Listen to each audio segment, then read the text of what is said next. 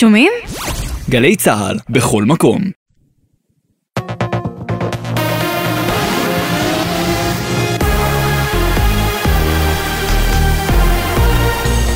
גלי צה"ל השעה שבע, באולפן מתן לוי, עם מה שקורה עכשיו. פיגוע הירי בחווארה, מצבו של הפצוע מוגדר בינוני ולא נשקפת סכנה לחייו. במקביל, מחאות נרחבות צפויות להתקיים הערב בשומרון בתגובה לפיגוע. מדווח כתבנו לענייני צבא וביטחון דורון קדוש. מצבו של האזרח שנפצע בפיגוע בינוני ולא נשקפת סכנה לחייו, בשעות הקרובות צפויים מאות מתושבי השומרון להפגין במספר צמתים באזור השומרון בעקבות הפיגוע. במודעות הקריאה להפגנות נכתב יהודים להתעורר כוחות הביטחון נערכים בפריסה מתוגברת בכל האזור במטרה למנוע חיכוכים מול פלסטינים. הרפורמה במערכת המשפט, יושב ראש ועדת החוקה, חבר הכנסת שמחה רוטמן, הציע מתווה מרוכך לוועדה למינוי שופטים. לפי הצעתו, שני מינויים יזכו לרוב חברי הוועדה, ואילו המינוי השלישי ואילך, בהסכמת האופוזיציה. אני רוצה להציע שלמינוי שופטים לבית המשפט העליון, הרוב הנדרש למינוי בה יהיה שישה מתוך אחד עשר. החל מהמינוי השלישי לבית המשפט העליון, הרוב הממנה צריך לכלול בתוכו נציג אחד מהשופטים ונציג אחד מהאופוזיציה.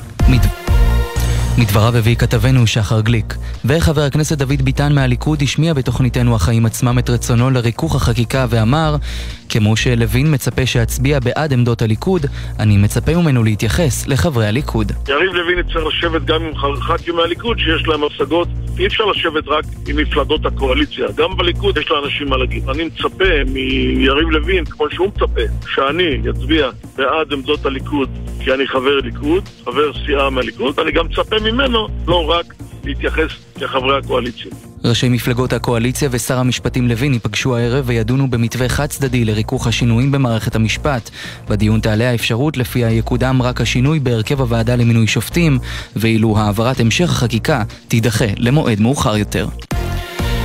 ארגון המורים הודיע שביתה נוספת בבתי הספר התיכונאיים, תלמידי כיתות י' עד י"ב ב-12 יישובים יתחילו מחר את יום הלימודים בשעה 12. מדווחת כתבתנו לענייני חינוך יובל מילר. תלמידי התיכונים משכבת י' עד י"ב ב-12 יישובים בהם אשקלון, אשדוד, אור יהודה ואילת לא יגיעו לבית הספר עד השעה 12 בעקבות שביתת מורי ארגון המורים במחאה על חוסר הסכמות במשא ומתן על הסכם חדש מול משרד האוצר. בהמשך אף מאיימים גורמים בארגון בשביתות נוספות והחרפת העיצומים כשברקע ברקע בגרויות הקיץ מתקרבות בצעדי ענק. מזג האוויר הערב צפויים גשמים מלווים סופות רעמים בצפון הארץ ובמרכזה, במדבר יהודה וים המלח קיים חשש לשיטפונות. מחר יוסיף לרדת גשם לפרקים מלווה סופות רעמים יחידות מצפון הארץ ועד לצפון הנגב, ומשעות הצהריים הגשמים ייחלשו בהדרגה. אלה החדשות בצוות גל ג'רסי וסיון ברהום.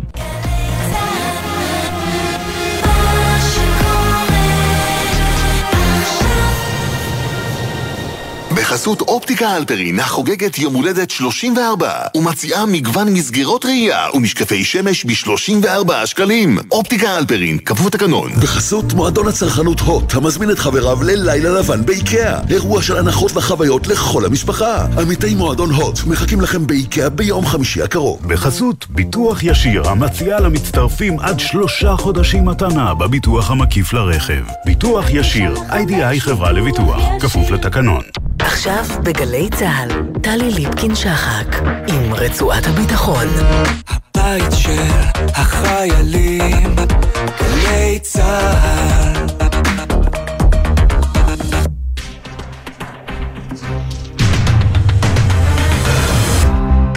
שלום לכם, ערב טוב.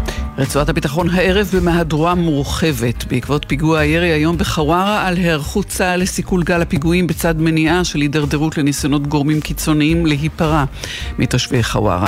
בעקבות הכינוס הנוסף היום בשארם א-שייח לדון בשמירה על השקט הביטחוני לרגל חודש הרמדאן נשמע הערכת סיכויים וסיכונים, במיוחד בירושלים. על חוק הכלים השלובים שישפיע על יחסי ישראל והמפרציות נדבר בעקבות התחממות היחסים שם עם איראן. בעקבות החרפה של פעולות מחאה מצד לוחמים בשורות המילואים על האתגר העומד לפתחו של הרמטכ"ל ומסכת הקשרים במשולש צבא, חברה, פוליטיקה, ההולך ומסתבך. בעקבות צו המעצר שהוציא בית הדין הפלילי הבינלאומי בהאג נגד נשיא רוסיה ולדימיר פוטין על מעמד בית הדין הזה, וגם 20 שנה להשתלטות הכוחות האמריקנים על עיראק, השגיאות, ההישגים ומצב עיראק היום. איתכם טלי ליפקין שחק ברצועת הביטחון.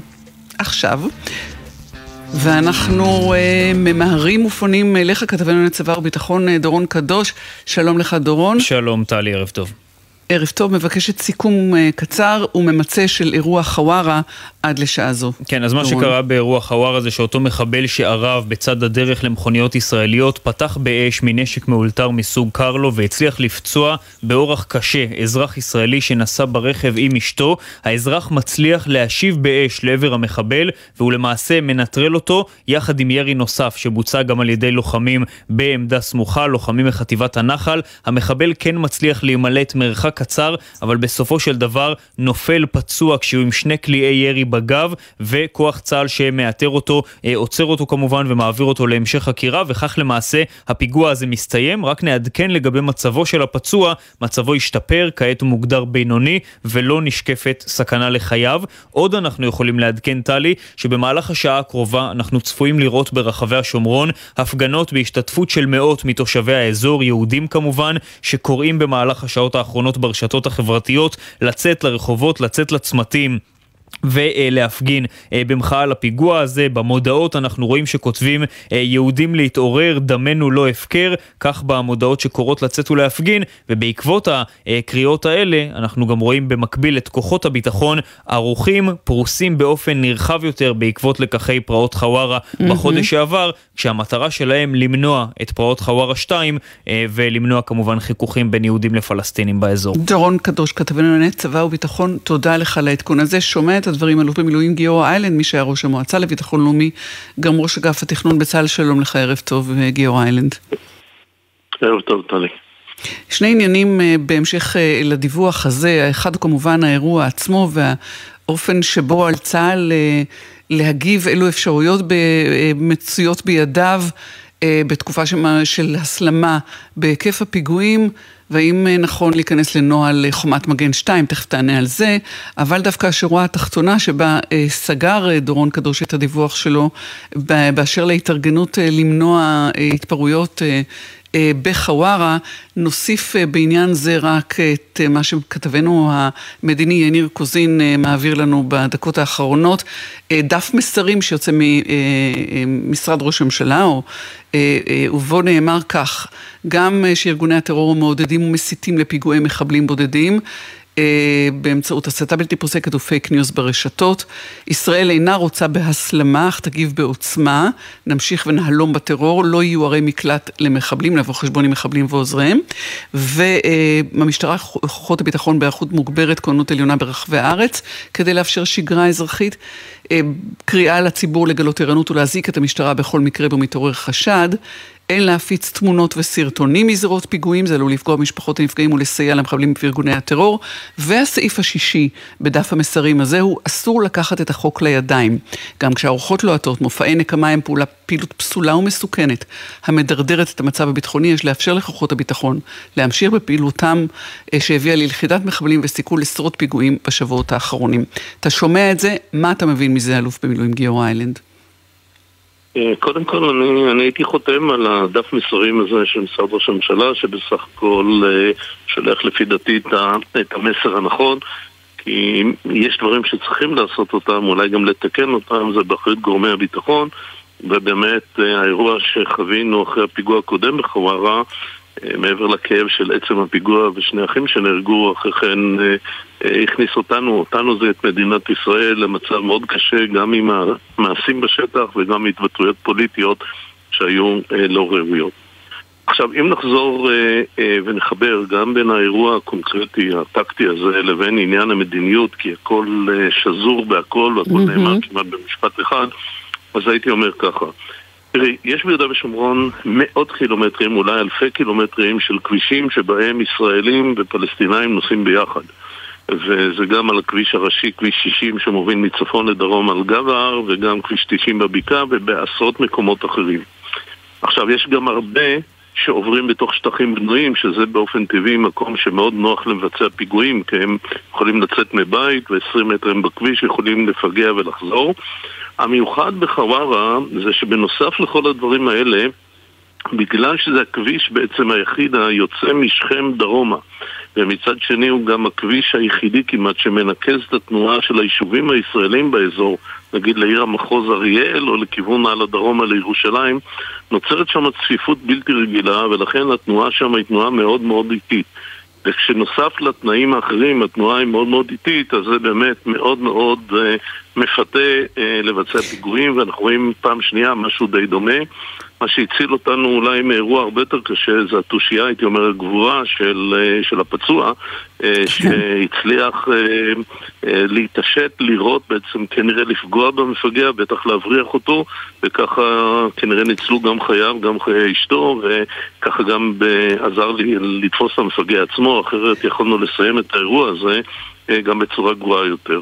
אה, לפני שנמשיך, רגע, רגע, לפני שנמשיך לשאלת חומת מגן 2, או האם על צה"ל לצאת למבצע נרחב, משהו על תכנון הכבישים העוקפים, כפי שגם הזכרת, האם נכון היה לשים יותר מאמץ בביצוע של אה, אותו תכנון שקיים כבר שנים, של כבישים עוקפים, אה, כדי להימנע מהחיכוך הזה, ולא להגיע למצב של דילמה האם לצאת ולפעול פעולה נרחבת כדי לחסל את קיני המפגעים, בעיקר כשמדובר במפגעים בודדים, וברור. שהמבנה הזה מקשה מאוד על, על ריכוז מאמץ? אז אני אגיד בקצרה ככה, התשובה היא כן. עכשיו זה נכון שיש עוד הרבה מקומות אחרים, רבים מאוד של חיכוך, אבל כפי שאמרתי, בחווארה יש באמת את ההיבטים המיוחדים, וכנראה אין, אין ברירה אלא לפחות uh, באמת ליצור פה ציר עוקף שיאפשר תנועה זורמת ישראלית עם רמת סיכון יותר נמוכה. עד אז, אם את שואלת אותי, מעבר לפעילות או תגבור כוחות, יכול להיות שצריכים לווסת שם את התנועה וליצור מצב שבעצם כשרכבים ישראלים או פלסטינאים עולים על הכביש, הם נוסעים במהירות סבירה ולא באופן שקורה בדרך כלל. עוד פעם, זה עצות טקטיות קטנות, אני מניח שהמפקדים בשטח ידעו לעשות את זה לבד. עכשיו בקשר לשאלה הגדולה יותר. Mm-hmm. תראי, השאלה, השאלה היא אה, לא רק האם כן או לא לעשות מבצע גדול, אגב, גם אם צריך מבצע גדול, ואני לא בטוח שהגענו לרגע הזה ושגם יש בדיוק את מי לחפש במבצע הגדול הזה, אז מן הראוי היה אולי לצמצם אותו לאזור שכם, או אולי אפילו רק לדרום שכם, אה, כי בינתיים יש לנו פתרון סביר לג'נין שהוא אחר, יש מצב פחות או יותר יציב בערים הפלסטינאיות האחרות, רמאללה, בית לחם, חברון, ולכן לא צריך לייצר אה, פעולה גדולה מכפי הנדרש אם יש בעיה יחסית ממוקדת בשכם. אבל ופה אם אנחנו שומעים קריאות גם של יוסי דגן וגם של אחרים, זה אגב גם האג'נדה הפורמלית למשל של סמוטריץ', היא אומרת בואו נמוטט את הרשות הפלסטינאית כי היא מקור הרוע, או היא מקור הנזק, או היא מעודדת את המחבלים. עכשיו, זו החלטה שאסור שהיא תתקבל, נגיד שהיא יכולה לעלות לדיון, אז אסור שהיא תתקבל כתוצאה מאירוע טקטי וכתוצאה מהעובדה שבאמת יש דם חם ותסכול. משום שזה אולי אחת ההחלטות הכי מרחיקות לכת שישראל יכולה לעשות בזירה הזאת.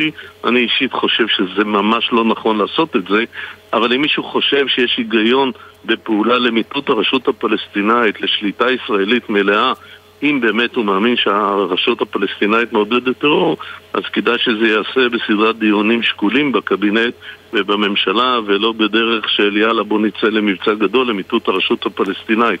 ואני חושש שיש קולות שקוראים לעניין הזה, ואני מקווה שהממשלה מספיק שקולה בכדי לא להיגרר אחרי אמירות כאלה ולצאת למבצע בלי שיודעים עד הסוף מה המשמעות שלו.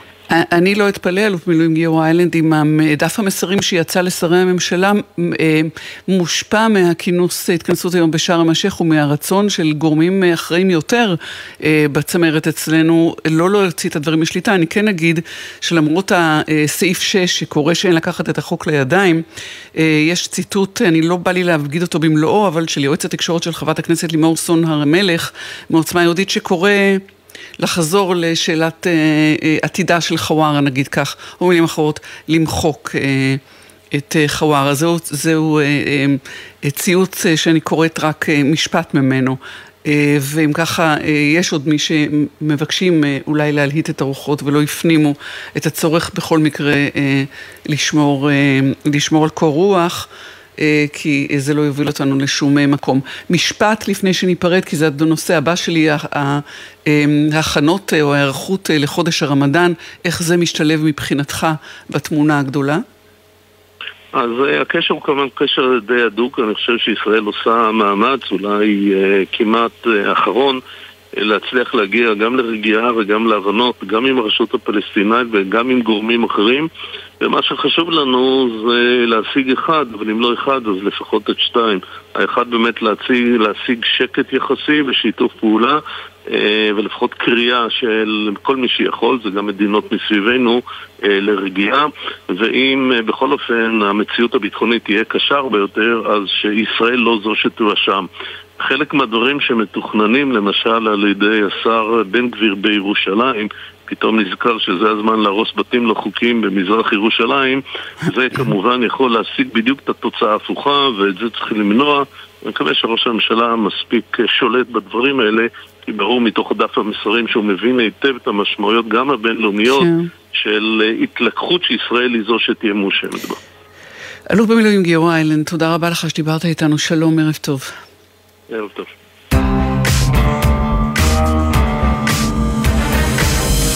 וכאמור, אה, פסגה, עוד אה, פסגה אה, מדינית עם הפלסטינים בניסיון להרגיע את המתיחות לקראת רמדאן. שלום לך, דוקטור דוד קורן, מנכ"ל מכון ירושלים למחקרי מדיניות, מי שהיה יועץ ראש העיר ירושלים למזרח העיר, גם מרצה ללימודי המזרח התיכון באוניברסיטת בר אילן, ערב טוב לך.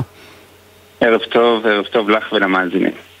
אז הערב בחווארה, או לפנות ערב, פיגוע אה, אחרי צהריים, אבל עם ערב גם הקריאות אה, למחוק את חווארה, יהודים תגנו על עצמכם, אה, ושאר סימנים או, ניסיונות להלהיט את השטח בצד מאמץ להרגיע את הרוחות.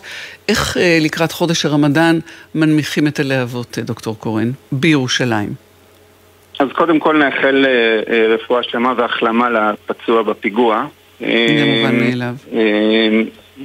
לגבי ירושלים, אני חושב שמה שמתחדד זה שהעיסוק בירושלים קודם כל לא יכול להיות מנותק ממה שקורה ביהודה ושומרון.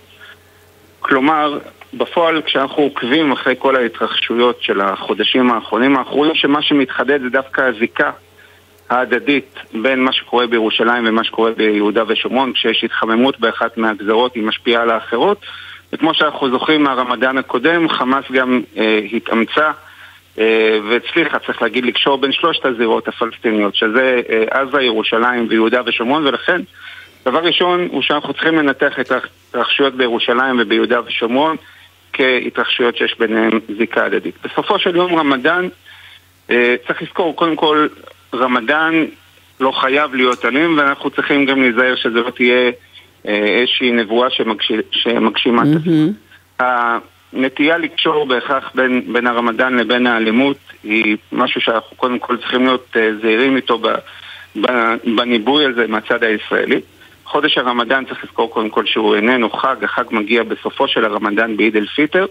חודש הרמדאן הוא חודש שבו המאמין המוסלמי נקרא להתבוננות עצמית, לחיזוק דרכיו הדתיות אה, וגם הסתכלות על האחר.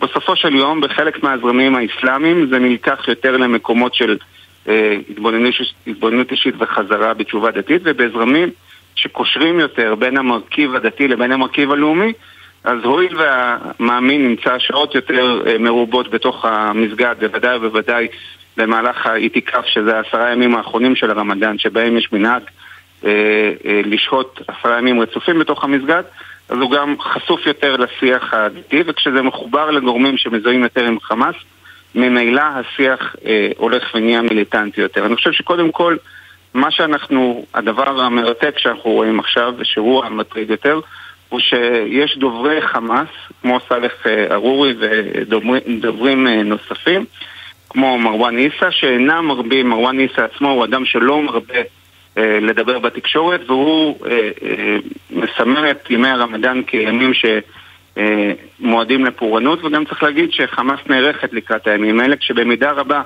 מה שהיה היום בוועידה, זה, צריך להסתכל על זה מהזווית הפלסטינית. מהזווית הפלסטינית זה בעצם, יש ביקורת קשה מאוד על אנשי הרשות הפלסטינית שנטלו חלק בוועידה, הואיל וזה נתפס כאיזושהי מין התקפלות בפני ישראל, בעוד שמתחילת השנה הפלסטינים מונים כ-60 הרוגים בפעילויות מבצעיות של צה"ל.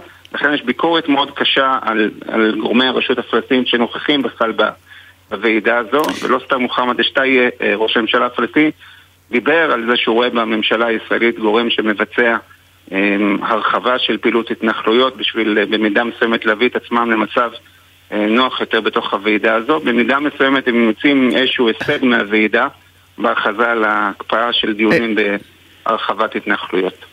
השאלה היחידה אולי שנוגעת לא למה שיעשו המחוללים או המפעילים, אלא האנשים על הקרקע, על האדמה, היא בתור מי שהיה יועץ ראש העיר ירושלים ומזרח העיר, מה יכולים לעשות, מה יכולה למשל עיריית ירושלים לעשות? מה, מהו הדבר שיכול לפרק את המתיחות המובנית?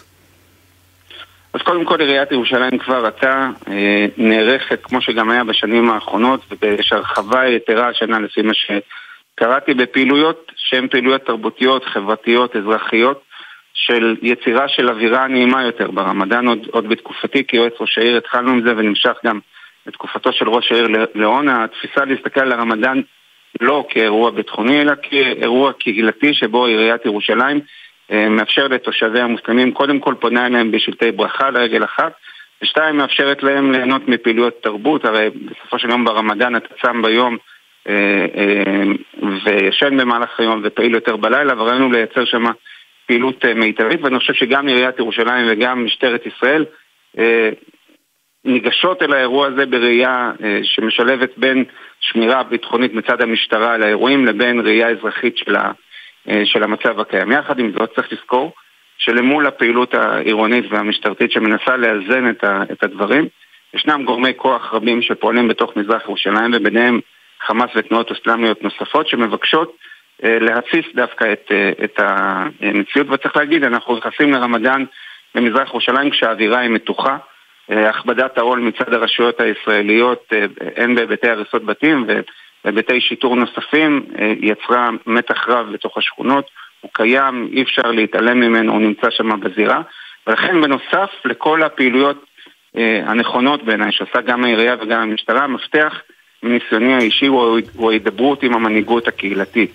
יצירה של ערוצי שיח אה, פתוחים, כנים, שבאים ומייצרים מנהיגות שיש לה את העוצמה ואת היכולת לבוא ולהרגיע את הרוחות ולייצר אה, מצב אה, קונסטרוקטיבי, צריך להגיד שאותם גורמים במזרח ירושלים שפועלים להרגעת הרוחות וליצירה של רמדאן אה, נעים יותר, נתקלים בתחרות קשה מצד גורמים מיליטנטיים יותר, גם מהצד הלאומי כן. יותר וגם מהצד האסלאמיסטי, שחותרים להסלמה.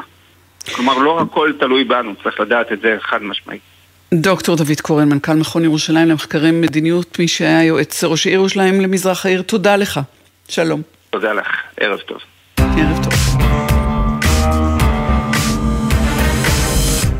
ואולי זה בלתי קשור, אפשר שדווקא כן. שלום לך, דוקטור נחום שילה ממרכז משה דיין באוניברסיטת תל אביב, ערב טוב. שלום, ערב טוב.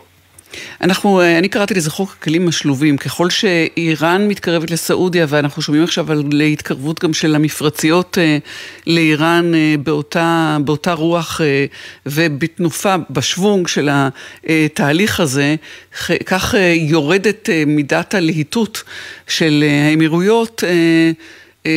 לחמם את הקשרים עם ישראל, ואנחנו אפילו אה, שומעים על התקררות ביחסים הללו, כולל עצירת רכש מערכות ביטחוניות רגישות אה, וביטול אה, של, של כינוסים אחדים.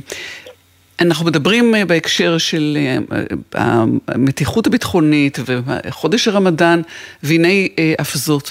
האם לאמירויות, למפרציות, יש כוח או מקום אה, ל, אה, להיות מעורבות ו, ולהשפיע, ולהשפיע על, על אה, דרגת המתח הביטחוני, ומה באמת ההתקרבות הזאת לאיראן תעשה ליכולת או לרצון לפעול גם אה, אה, איתנו ולא מולנו.